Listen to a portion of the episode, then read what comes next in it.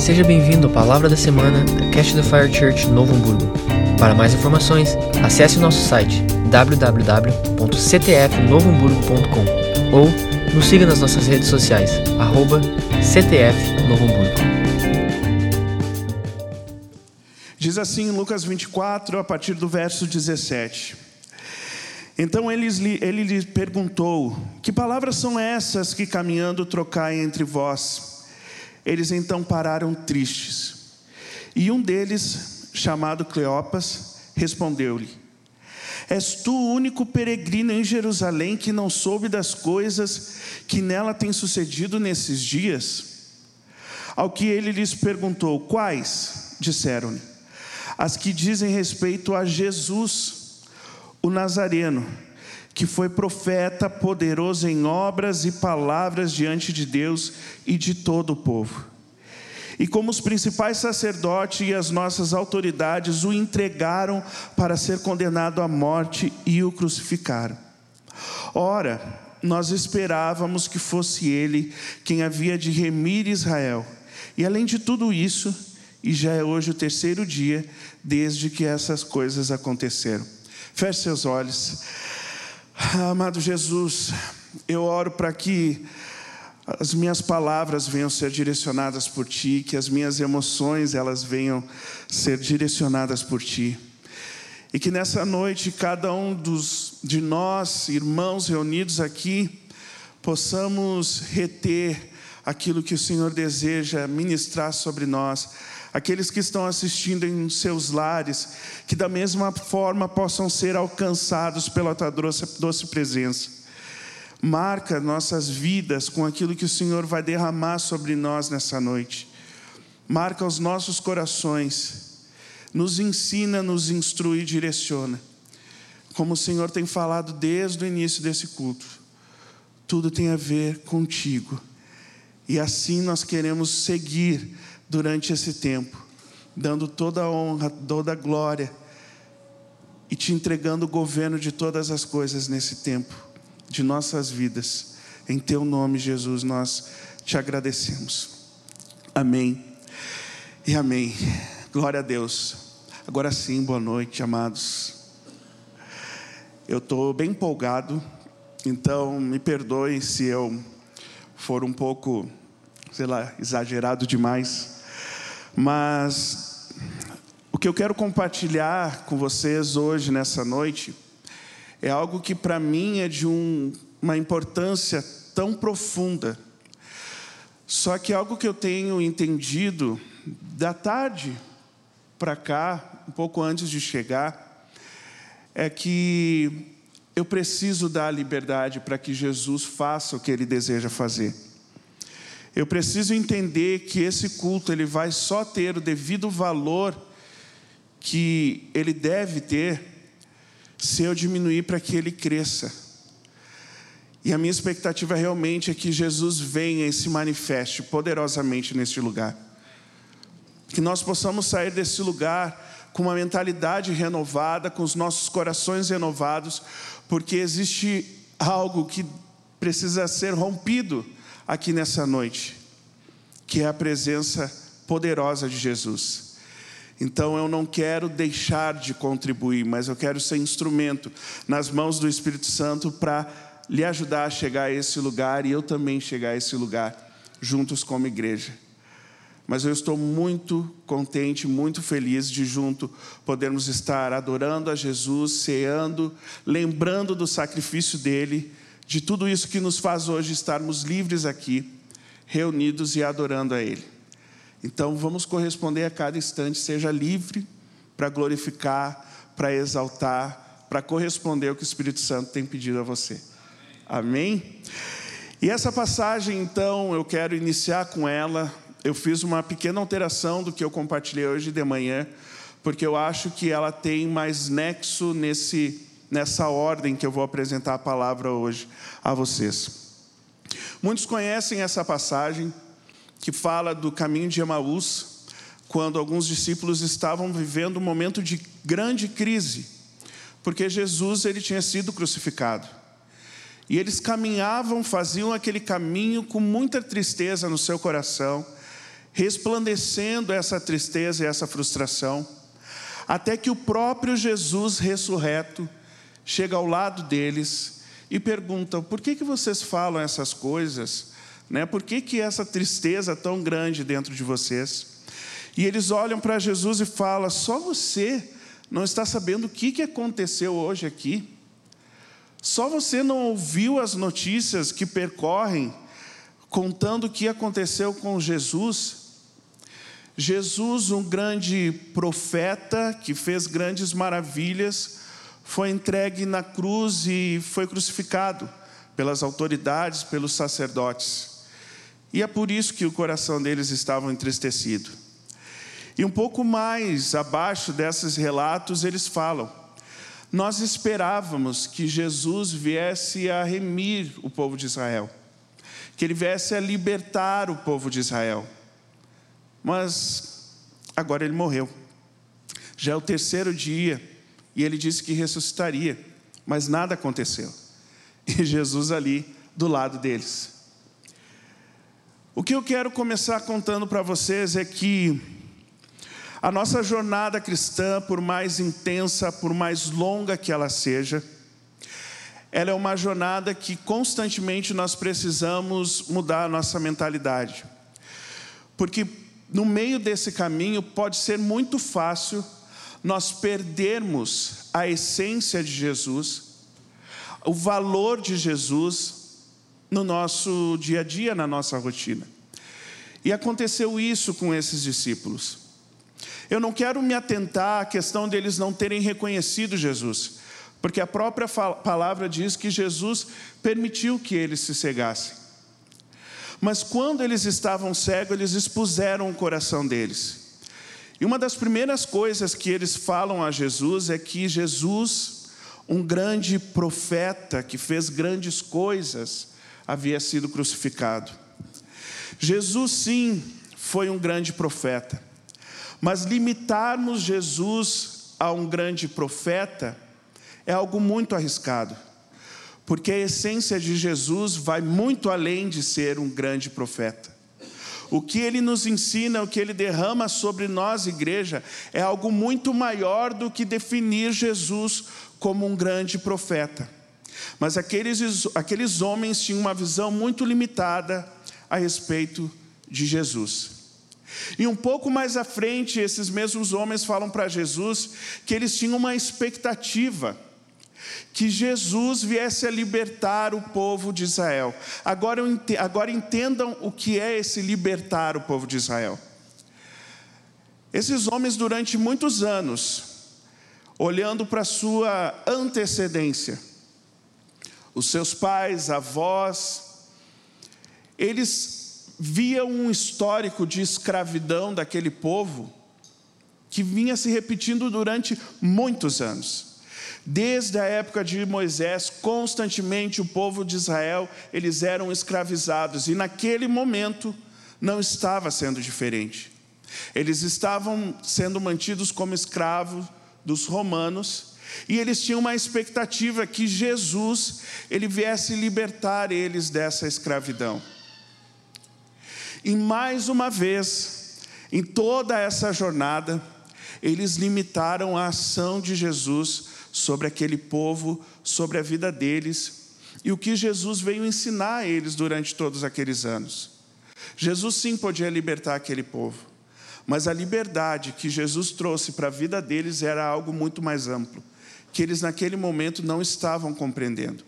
Então eles fecharam Jesus numa caixinha e eles estavam completamente frustrados pela falta de fé que existia dentro do coração deles por não acreditar que Jesus poderia exceder as expectativas deles. Vocês me entendem? E eles estavam vivendo um Jesus limitado e não conseguiam reconhecer a sua presença. Até que mais à frente, nessa passagem, Jesus senta com eles à mesa, reparte o pão, os olhos deles se abrem e eles reconhecem que aquele é Jesus. E a partir daquele momento eles começam a crer em tudo aquilo que Jesus falou e tem o seu coração moldado e transformado por aquela reação de Jesus. Eu começo compartilhando isso com vocês porque eu, particularmente, acho que nós, como igreja, precisamos sempre buscar alinhar o nosso coração ao coração de Jesus. E dentro desse alinhamento, perceber a grandeza dele em nosso meio. Porque muitas vezes nós colocamos ele dentro de uma caixinha e não permitimos que Jesus tenha o impacto devido dentro da nossa congregação, da nossa vida igreja, como ele deveria ter. E eu quero começar compartilhando um, uma experiência pessoal que eu tive alguns anos atrás e que foi uma das mais poderosas que eu levo para a minha vida até hoje e que vocês vão entender onde eu quero chegar com essa experiência. Eu me converti no ano de 2006. Hoje de manhã eu estava me lembrando que daqui a dois dias eu faço 15 anos de conversão. Estou né? debutando. Viu só? E faço 15 anos de conversão, mas me converti em 2006 e essa experiência aconteceu sete anos depois, no ano de 2013. Dentro desses, desse período de sete anos, Muitos aqui vão entender o que eu estou falando, porque já eram convertidos também nessa época. A igreja ela era auxiliada por muitos movimentos. Muitos movimentos se levantavam falando sobre diversos assuntos, sobre adoração, sobre cura, sobre maldições hereditárias, falavam sobre família, sobre relacionamentos, falavam também sobre prosperidades, e esses foram um dos movimentos mais bagunçados dentro da igreja, que até hoje nós estamos nos reestruturando em relação a isso. Mas muitos movimentos se levantaram, e qual era a característica particular desses movimentos? Eles serviam a igreja no Brasil, eles não serviam só a sua igreja local. Então eram grupos de cristãos com muita visibilidade, que carregavam uma mensagem, que carregavam um ensinamento, que eu acredito que muitos de vocês devem estar pensando: ah, é verdade. Por muitos anos eu segui fulano de tal, líder de tal movimento, que ensinava a respeito desse assunto, e eu tomei esses princípios para a minha vida, e isso não está errado, galera. Mas, como um bom racional que sou, né, que precisa de toda uma explicação clara a respeito das coisas de Deus. A fé, para mim, sim, é um desafio, e é um desafio que eu estou sempre disposto a viver, né? Mas a fé, sim, é um desafio porque é uma realidade que às vezes eu não consigo ver imediatamente. Então, desafia a minha racionalidade. E esses movimentos, eles eram muito especiais, porque eles vinham com um estudo pronto, uma clareza de fatos, tudo esmiuçado para que eu entendesse determinados princípios.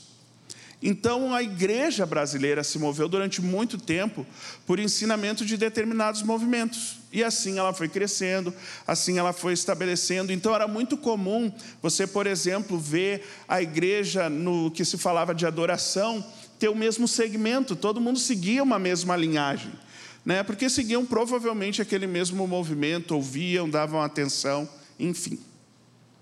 No ano de 2013, conheço um amigo meu, né, e como eu falei de manhã também, eu não quero expor nada além da minha experiência nessa situação.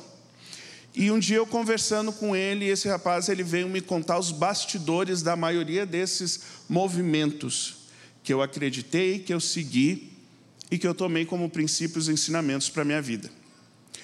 E eu confesso para vocês que eu fiquei extremamente assustado e frustrado com as histórias que ele me contou.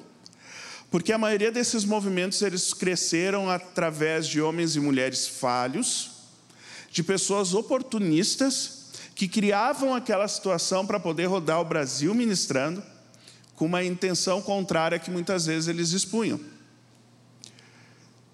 Fazer parte de uma igreja falha não é novidade para ninguém. Então, realmente, isso hoje não me assusta, não me assombra. Nós fazemos parte de uma igreja falha. E viver uma vida achegada ao Espírito Santo nos permite ter segurança né, de não cair em certas ciladas. Mas o que eu quero pontuar dessa história é o que aconteceu em mim diante desses relatos. Eu lembro que eu trabalhava ali na CTF, quando ela era na Avenida das Nações Unidas. e o trem ainda não chegava até a estação Novo Hamburgo, ele parava lá na estação Santo Afonso. Então eu tinha um grande caminho pela frente né, para chegar até a igreja, mais ou menos uma hora de caminhada, todos os dias indo e vindo. E aquele lugar ali era o meu momento de resolver minha vida, né, de conversar com Deus, de ouvir a voz de Deus. E eu lembro que naquele dia que eu tive essa conversa, eu saí da igreja completamente perdido. E eu falei para Deus assim: eu sinto que está bagunçado aqui dentro, eu não sei o que está acontecendo dentro de mim. A sensação que eu tenho é que todos os princípios que eu tinha na minha vida, eles foram desfeitos, e eu não estou me sentindo mais seguro de viver eles. Porque olha o, quanto de escândalo eu fiquei sabendo nessa tarde. Então, Jesus, eu não estou entendendo, me ajuda, me ajuda a organizar as coisas dentro de mim. Como diz aquela palavra, tudo isso estava alicerçado sobre uma areia fina que veio a chuva e derrubou tudo. Isso que aconteceu comigo, tudo foi derrubado. E estava tudo muito bagunçado, era tudo muito superficial. E naquele momento o Espírito Santo chega diante de mim e ele fala assim: Rafael, não é o que você estabeleceu dentro de ti, mas sim em quem você estabeleceu esses princípios. Porque tudo que você ouviu e determinou para a sua vida foi liberado sobre você através de homens, através de instruções feitas por esses movimentos. Só que eu preciso te dizer que todos os princípios que vão ser estabelecidos no teu coração precisam ser liberados por mim. Precisam ser submetidos a minha presença, a minha pessoa. Porque aí sim esses princípios vão estar alicerçados na rocha, que sou eu, que no caso era Jesus falando comigo. Então, na rocha que era Ele, Jesus. Esses princípios estariam estabelecidos nele. Então, não era o que eu ouvi, muitos desses princípios eram importantes para a minha vida. Só que era muito fácil alguém chegar lá e chacoalhar tudo e dizer: não, eu vou desqualificar isso que você acredita, porque eu tinha estabelecido dentro de um relacionamento com autoridades, com homens, com movimentos e não com Jesus. Então, a partir daquele momento, eu me decidi: não, a minha vida agora ela vai mudar, eu vou abrir o meu coração e deixar Jesus entrar e fazer do jeito que Ele quer para que esses princípios estão, então sejam estabelecidos por Ele. E é nesse momento que uma chave ela virou na minha mente, porque eu permiti que Jesus entrasse e se revelasse como Ele queria se revelar. E isso me permitiu conhecer Jesus de uma forma que eu nunca tinha conhecido antes. E o Evangelho deixou de ser definido por Jesus e ele teve um significado. Antes Jesus ele definia o Evangelho para mim. O Evangelho é porque Jesus morreu na cruz. Agora o Evangelho ele tinha um significado em Jesus. Tudo tinha a ver com Ele. Todas as minhas expectativas tinham a ver com Ele. Então as coisas foram se ajeitando dentro do meu coração. E deixa eu te falar uma coisa. Existem muitos princípios que são ministrados dentro da igreja que de repente você, numa mentalidade humana, pensa assim: nossa, isso é muito radical. Isso é muito radical. Eu abrir mão de certas coisas é muito radical. Só que quando você corre para Jesus, o prazer de viver esse princípio, ele muda, você passa a, ser, a, ter prazer de viver isso. E eu preciso te avisar que o que é radical através de um ensinamento humano pode se tornar muito radical quando Jesus vem e ministra você. Porque ele te conhece. Ele conhece o seu coração, ele conhece a sua história, ele conhece onde aperta o teu sapato. Até melhor que você mesmo. Então ele vem e determina como as coisas elas precisam ser. E às vezes vai ser muito mais radical do que você esperava. Um ponto importante que eu quero então estabelecer entre nós aqui como igreja é que Jesus é o motivo pelo qual a igreja ela existe. A igreja ela só existe por causa de Jesus. E a igreja ela acontece sobre a revelação de quem ele é. Então todas, todas as experiências que você vive dentro da igreja, ela precisa revelar Jesus. Todas as experiências que você vive dentro da igreja precisam revelar Jesus, porque Ele é o centro de todas as coisas. Eu quero pontuar algumas experiências que nós temos dentro da igreja, mas eu quero tentar dar uma visão diferente para nós, para que nós possamos começar a alinhar os nossos corações ao coração dele e entender como Jesus se manifesta dentro dessa realidade. Porque, como eu falei, a igreja ela só existe por causa dele. Então, uma das coisas que nós vivemos dentro da igreja é crescimento espiritual. Nós vivemos também transformação e nós vivemos comunhão. São três coisas que nós vivemos dentro da igreja. E a primeira que eu quero conversar com vocês é sobre o crescimento espiritual. Porque muitos devem estar pensando, pode ser sobre dons, sobre ministério que ele quer falar, sobre as responsabilidades que eu vou tomar dentro da igreja. Mas não, não é sobre isso. Porque existe na palavra uma passagem que diz que existe algo que o Espírito de Deus, ele testifica direto com o teu espírito. E sabe o que, que é? Que nós somos filhos de Deus. O Espírito de Deus, ele manifesta no teu espírito a identidade que você é filho de Deus.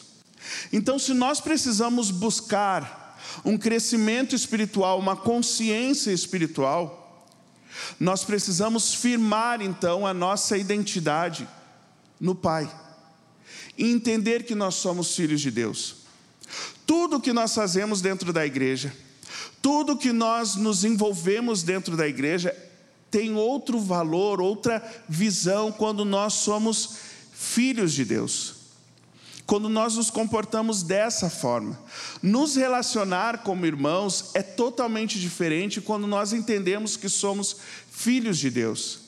Porque tudo o que acontecer depois disso, vai ser diferente, porque nós temos consciência de quem somos, nós temos consciência de qual é a nossa identidade, e Jesus, ele veio revelar que nós somos filhos de Deus, tanto que, lá em João 14, ele diz: Eu sou o caminho e a verdade e a vida, e ninguém vem ao Pai senão por mim. Se vós me conheceis a mim, também conhecereis ao meu Pai, e já desde agora o conheceis e o tendes visto. Algo que eu entendo que eu amo em Jesus é o fato de ele me dar a direção de chegar até o coração de Deus Pai. Se existe uma busca que todas as pessoas, independentes de cristãos ou não, eles têm na sua vida, é encontrar Deus, de alguma forma. E hoje as pessoas elas têm decidido como elas vão chegar a Deus. E parece né, algo tão valoroso. Não, eu sou espiritualizado, eu quero chegar até Deus, o meu objetivo é chegar até Deus, mas os meios de chegar até Ele, eles que decidem. O que me faz cristão hoje é entender que esse caminho é Jesus. O que me faz cristão hoje é entender que o Filho me ensina a ser filho que Jesus, o Filho de Deus, me ensina esse caminho. Então, se existe um crescimento espiritual que você deve buscar, antes de qualquer coisa, antes dos seus ministérios, antes dos seus dons, é ter um coração de filho. Porque a palavra já diz, isso é algo que o Espírito decide liberar sobre você direto no seu coração e dizer: você é filho, ele quer testificar no seu coração que você é filho. Viver igreja vai ser muito diferente quando você tem a consciência de que você é filho.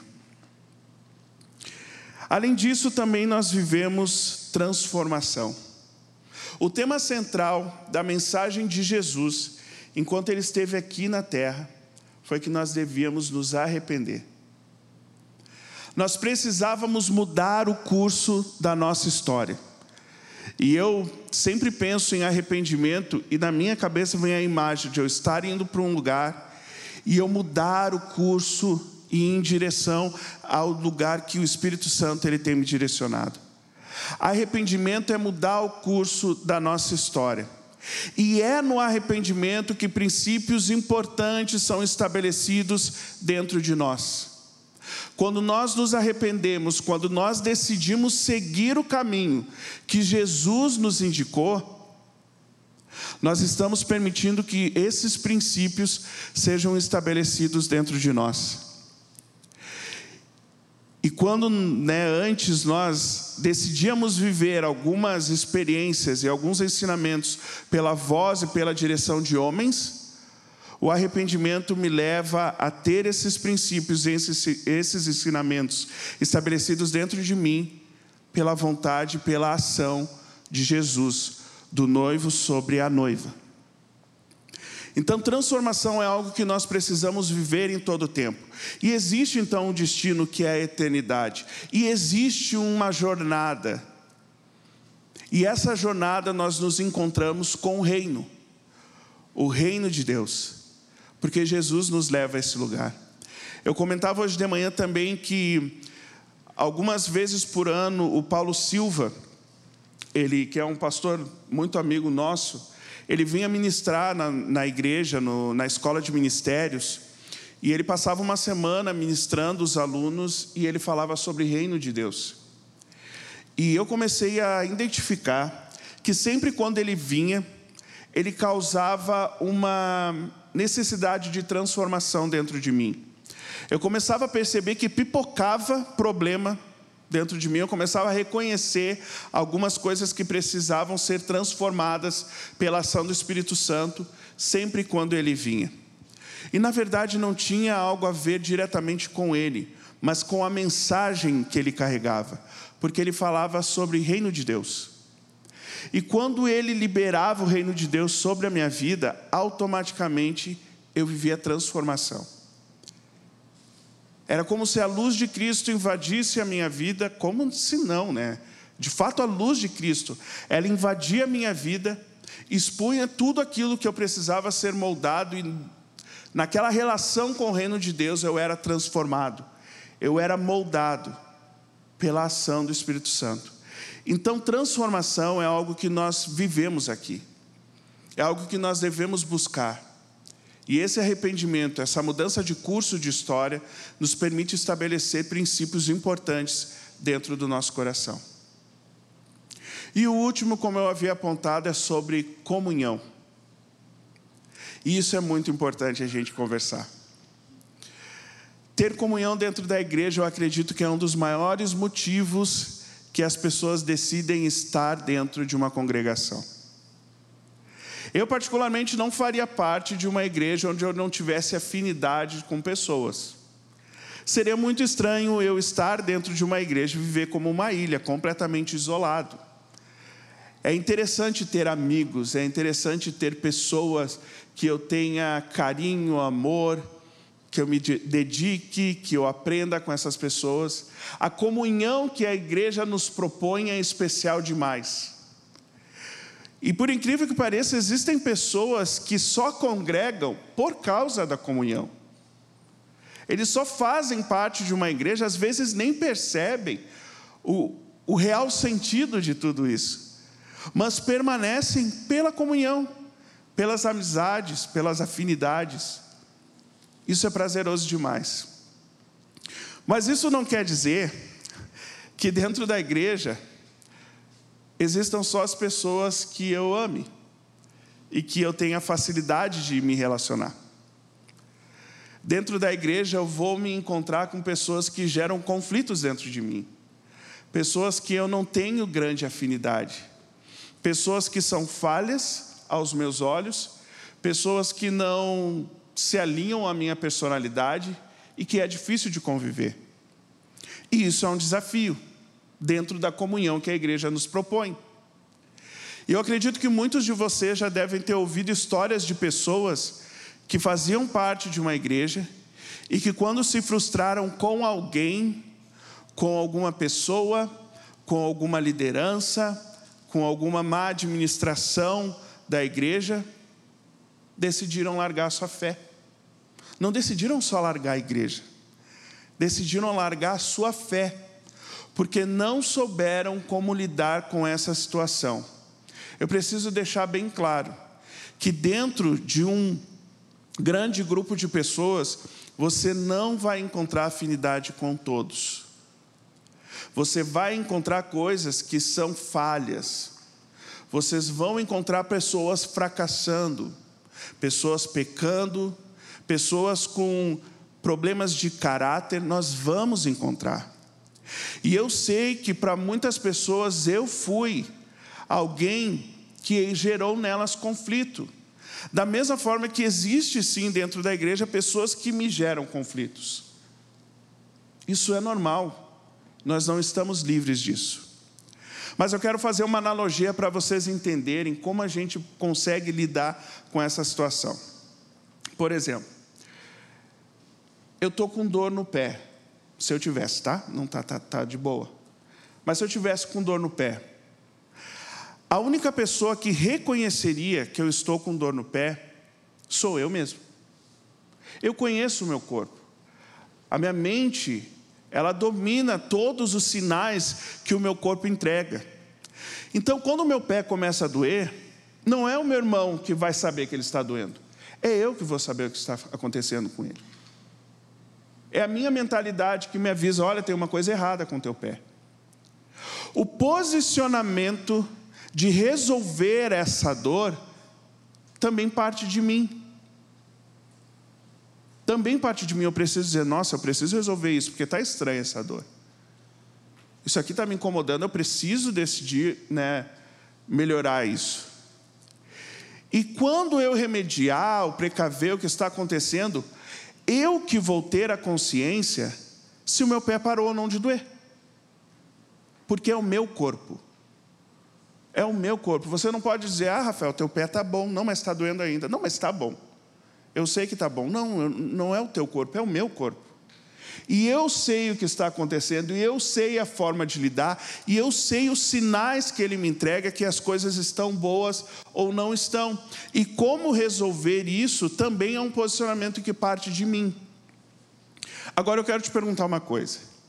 Dentro de, do corpo de Cristo, porque nós, igreja, somos corpo de Cristo.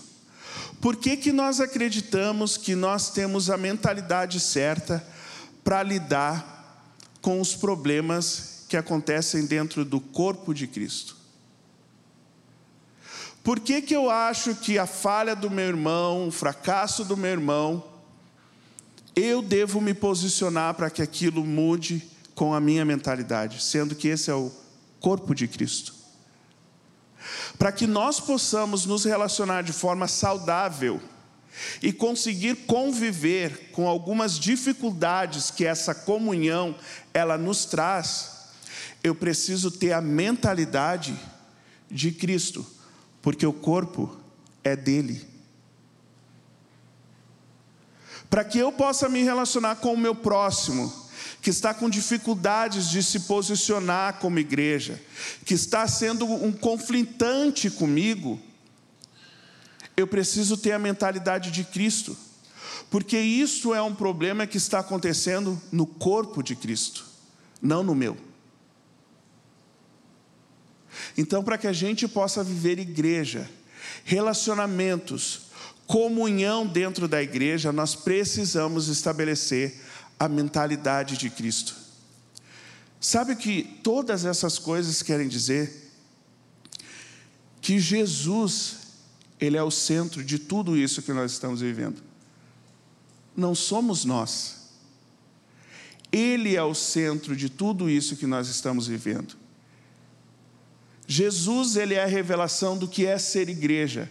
Se eu não vivo a igreja, com a mentalidade de Cristo, eu estou vivendo a igreja de maneira errada. E em algum momento dessa jornada eu vou me frustrar, eu vou me decepcionar e isso aqui vai perder valor para mim.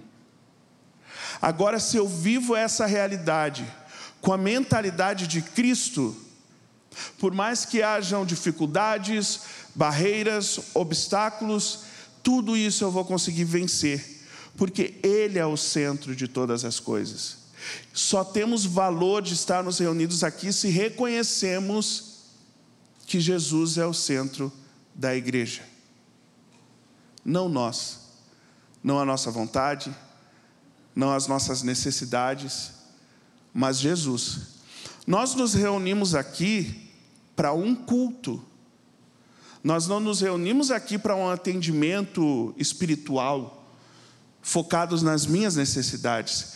Eu me reúno aqui para um culto, e um culto que eu presto a Ele. Só que o amor dele, aquilo que ele fez por nós na, na cruz, nos, sim nos dá um retorno de tudo aquilo que nós fazemos aqui por ele. Então nós temos uma vida transformada. Jesus vem e trata o nosso coração, ele pega pela mão e ele nos transforma, ele nos cura, ele nos cuida. Mas a essência do que nós vamos viver dentro da igreja é ele, somente ele. E assim como aqueles que estavam indo caminho, pelo caminho de Emaús, que limitaram Jesus numa caixinha, que não, que desqualificaram tudo aquilo que Jesus já tinha dito para eles que aconteceria, nós limitamos também. E Jesus funciona de acordo com as nossas necessidades e desejos. Ele é o nosso talismã. A gente pega quando é conveniente, a gente guarda quando não é mais. Mas a gente precisa entender que tudo o que nós estamos vivendo aqui dentro tem a ver com Jesus. E essa mudança de chave na minha vida, ela foi muito importante. Porque como eu falei para vocês, o evangelho passou de ter uma definição para transformar Jesus no significado de todas as coisas. Então hoje a minha vida ela se submete a Jesus. Viver igreja para mim se submete a Jesus. Se eu preciso lidar com as minhas dificuldades, eu lido nele. Se eu preciso aprender coisas, eu aprendo nele. E isso se torna muito mais fácil e muito mais prazeroso viver igreja. Vocês estão me entendendo? Eu gostaria que vocês abrissem comigo lá em Filipenses 3, no versículo 3.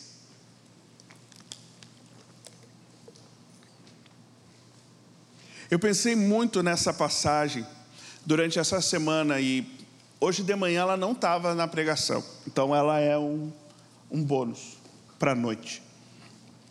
Mas isso aqui é muito poderoso, muito poderoso. Deixa eu ler com vocês. Filipenses 3, verso, verso 3 diz o seguinte: Porque a circuncisão somos nós que servimos a Deus em espírito e nos gloriamos em Cristo Jesus e não confiamos na carne. Se bem que eu poderia até confiar na carne. Se algum outro julga poder confiar na carne, ainda mais eu. Circuncidado ao oitavo dia, da linhagem de Israel, da tribo de Benjamim, hebreu dos hebreus, quanto à lei fui fariseu. Quanto ao zelo, persegui a igreja, quanto à justiça que há na lei, fui irrepreensível. Para um pouquinho aí. Paulo está escrevendo uma carta aos Filipenses e ele está dizendo assim: ó, eu poderia confiar na carne. Cara, eu poderia me entender como alguém completamente preparado para viver uma vida com Deus. Eu sou irrepreensível. Tudo o que falaram que eu tinha, olha, tudo que falaram, tudo que a lei, tudo que alguns ensinamentos que ele recebeu diziam que ele precisava fazer, ele fez ele tinha na sua essência. Então, ele, tudo eu tinha. Se eu quisesse confiar na carne, eu tinha todos os motivos para poder confiar na carne. Eu estava prontinho, seguindo como todo mundo dizia que eu devia seguir. E no verso 7, daí ele muda um pouquinho essa mentalidade, ele diz assim: Mas o que para mim era lucro, passei a considerá-lo como perda por amor de Cristo. Nossa, gente, isso é muito forte. Sim, na verdade, tenho também como perda todas as coisas, pela excelência do conhecimento de Cristo Jesus, meu Senhor, pelo qual sofri a perda de todas essas coisas e as considero como refúgio para que eu possa ganhar a Cristo. Vocês entenderam o que ele estava falando aqui? De toda a perfeição de vida, de todo a. Tudo estava certinho. Ele disse, cara, isso para mim não é nada perto de conhecer a Cristo. Eu abri mão de todas as coisas e essas coisas elas perderam a importância, porque em outras versões não fala sobre refúgio, não fala sobre perda. Ele fala que assim, aquilo significa para ele como esterco, como nada. Ele muda a mentalidade dele porque ele conheceu Jesus na sua totalidade. A intenção dele era perceber Jesus na sua integralidade. E ele diz: tudo isso que era perfeito aos olhos dos homens, para mim hoje é nada, para que eu possa então conhecer Jesus. E ele, e ele fala: e seja achado nele, não tendo como minha justiça a que vem da lei, mas a que vem pela fé em Cristo, a saber que vem de Deus, a, a saber a justiça que vem de Deus pela fé, para conhecê-lo e o poder da sua ressurreição e a participação dos seus sofrimentos, conformando-me a ele na sua morte, para ver se de algum modo posso chegar à ressurreição dentre os mortos. Isso são palavras de quem reconhece a importância de ter Jesus vivo em sua vida. Tudo que eu vivo aqui dentro, todas as oportunidades que eu tenho dentro da CTF ou no reino de Deus, de pregar, de adorar, de ministrar pessoas, nada disso para mim tem mais valor e nada disso deve ter mais valor do que a capacidade de eu conhecer o coração de Jesus. Eu não consigo viver igreja se eu não tiver como prática conhecer o coração de Jesus. Eu não consigo me relacionar com pessoas de forma saudável se eu não permitir olhar elas com os olhos de Jesus. Eu não consigo ser verdadeiramente transformado se eu não tiver os meus passos direcionados e conduzidos por Jesus. Eu não consigo ter crescimento espiritual se eu não permitir que a minha mentalidade e a minha identidade ela seja firmada naquilo que Jesus queira me ensinar, que é ser filho. Ou seja, viver em igreja separado de um relacionamento com Jesus não nos leva muito longe. É possibilidade de frustração. Sim, Viver a igreja sem ter Jesus vivo dentro da igreja é possibilidade de frustração. Nós precisamos entender o que, que nós fazemos reunidos todos os domingos, de manhã ou de noite, dentro desse lugar, ou nos outros templos, ou quando nós nos reunimos como igreja. É trazer vida a Jesus naquele lugar e tornar ele o centro porque é isso que direciona as nossas vidas. Quando eu saí hoje do culto da manhã, eu tive uma percepção que essa mensagem, ela não é uma mensagem que vai direto à nossa necessidade. Ela não é uma mensagem que de repente venha afagar as nossas o nosso querer, as nossas expectativas. Ela é uma mensagem que traz alinhamento para que a gente possa enxergar o que de fato é importante dentro de quando nós nos reunimos. E isso sim mudar a nossa história. E isso sim mudar a nossa maneira de viver igreja. Jesus é o centro de tudo que nós estamos vivendo aqui. Se você não consegue enxergar a revelação da pessoa de Jesus em cada detalhe de tudo que nós vivemos dentro da igreja, nós precisamos virar a chave e buscar por essas experiências a revelação da pessoa de Jesus. Amém? O pessoal do louvor pode subir aqui, por favor. Eu tenho uma expectativa que, como eu disse, não vem de encontro a mim, porque hoje eu teria muitas coisas para pedir para Deus. Eu teria muitos pedidos em relação ao que eu tenho vivido nessa estação, em relação às minhas, aos meus desafios que eu sei que eu vou enfrentar na próxima semana, eu teria muitas coisas a pedir para Deus. Mas algo que eu quero te encorajar nessa noite é entregar algo a Ele, é exaltar a Ele, é revelar o amor que existe no teu coração por Ele. Porque eu sei que a consequência de tudo isso é um Jesus transformando a sua vida. Mas acima de tudo, eu quero que nós, como igreja, possamos colocar Ele no centro, entendendo que nós não vamos mais limitá-lo, mas entregar isso a Ele, porque a igreja é dele. A igreja só existe por causa dele. Então, quando você levantar da cadeira, eu quero que você se levante com esse posicionamento de atrair o coração de Jesus, de exaltar e engrandecer o nome de Jesus e torná-lo vivo em nosso meio. Quantos estão dispostos a isso? Quantos desejam ver a revelação da pessoa de Jesus nesse lugar? Quantos desejam mudar a sua mentalidade em relação do que é viver igreja? Se você tem esse ímpeto dentro do seu coração, então realmente com toda essa força, com todo o seu entendimento, vamos engrandecer Ele. Então, se coloque de pé, por favor.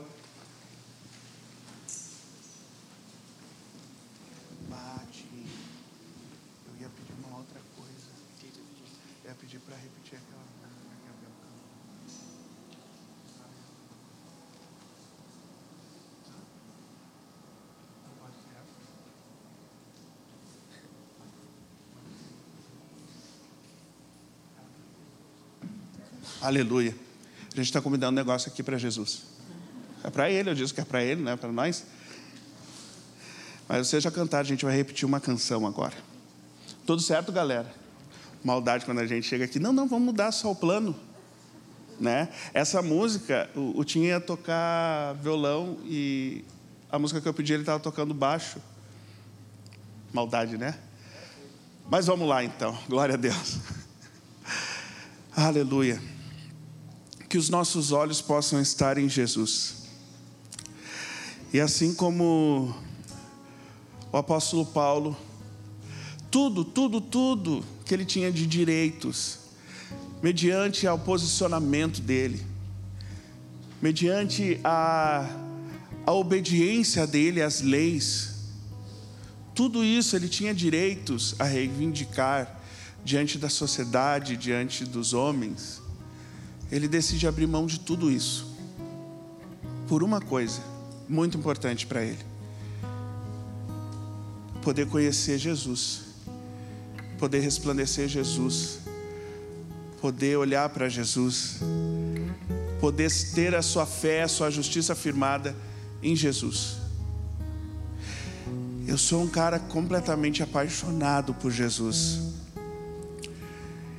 E eu acho que é por isso que eu não consigo viver nada na minha vida sem a direção dele. E eu só me tornei alguém apaixonado por Jesus quando eu deixei que ele tomasse conta de tudo. Porque então ele se revelou a mim. E foi muito bom poder conhecer Jesus foi muito bom achar o significado do Evangelho.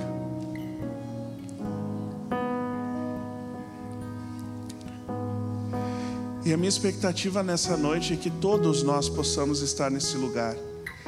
Que o meu coração ele possa cada vez mais se intensificar nesse propósito.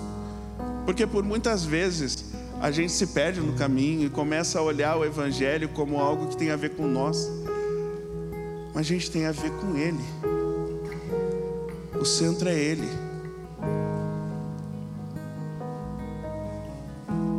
E Ele é apaixonante. Quando o nosso coração queima de amor por Ele, é algo que nos consome completamente. Não perca essa oportunidade quando você está aqui na casa de Deus. Não perca a oportunidade de encontrar Jesus em cada detalhe. Não perca. Não defina como vai ser a igreja para vocês de uma forma diferente. Não veja isso como um clube. Não veja isso como um lugar de simples aprendizados. Não veja isso como um lugar onde você encontra pessoas capacitadas para tratar com o seu problema. Não veja só dessa maneira. Existe muito mais. Ele não veio só para libertar o povo de Israel da escravidão. A liberdade que ele traz aos homens é algo muito mais amplo e muito mais significativo. Então não limita Jesus. Deixa ele tomar o governo daquilo que é dele. E a igreja só existe por causa dele. A igreja é estabelecida pela revelação de quem é ele. Ele é o filho do Deus vivo. Jesus, ele é o filho do Deus vivo. Jesus, ele é o filho do Deus vivo. E a vida eterna é conhecer a ele. Engrandeça a Jesus. Se você entende que Ele é o centro, entregue tudo a Ele, exalte a Ele, glorifique a Ele. Amém? Seja livre, seja livre nessa noite. Comece a abrir os teus lábios e declarar palavras de amor a Jesus comece a se posicionar, comece a se permita a viver algo novo na presença de Jesus. Se permita viver algo novo no ambiente igreja. Alinhe o seu coração ao coração de Jesus. E a manifestação que o coração dele deseja liberar é algo que vai ser real para a sua vida. Então se permita nessa noite. Não crie bloqueios, não crie obstáculos. Seja livre para perceber a manifestação da pessoa de Jesus neste lugar. Seja livre para perceber a manifestação da pessoa de Jesus nesse lugar, porque, como nós declaramos, não há outro igual, não há outro que se compare a Jesus, não há amor igual ao de Jesus. E você precisa experimentar a doce presença de Jesus que quer ser liberada sobre você. Aleluia.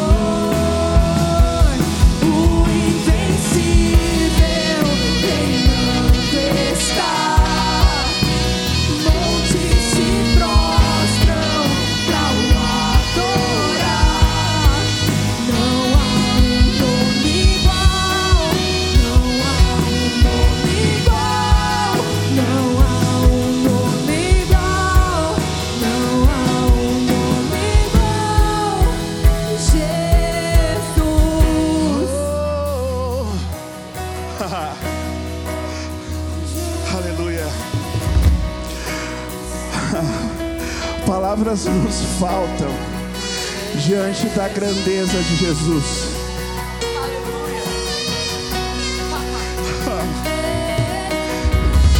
Oh. O que nós podemos dizer para ti, Jesus? Apenas que nós te amamos. Apenas que nós te amamos, Jesus. Apenas que nós te amamos seja o centro em nossas vidas, Jesus. Seja o centro nessa igreja, Jesus. Nós declaramos que Tu és o centro nessa igreja, Jesus. Nós declaramos que Tu és o centro, Jesus. Cante isso.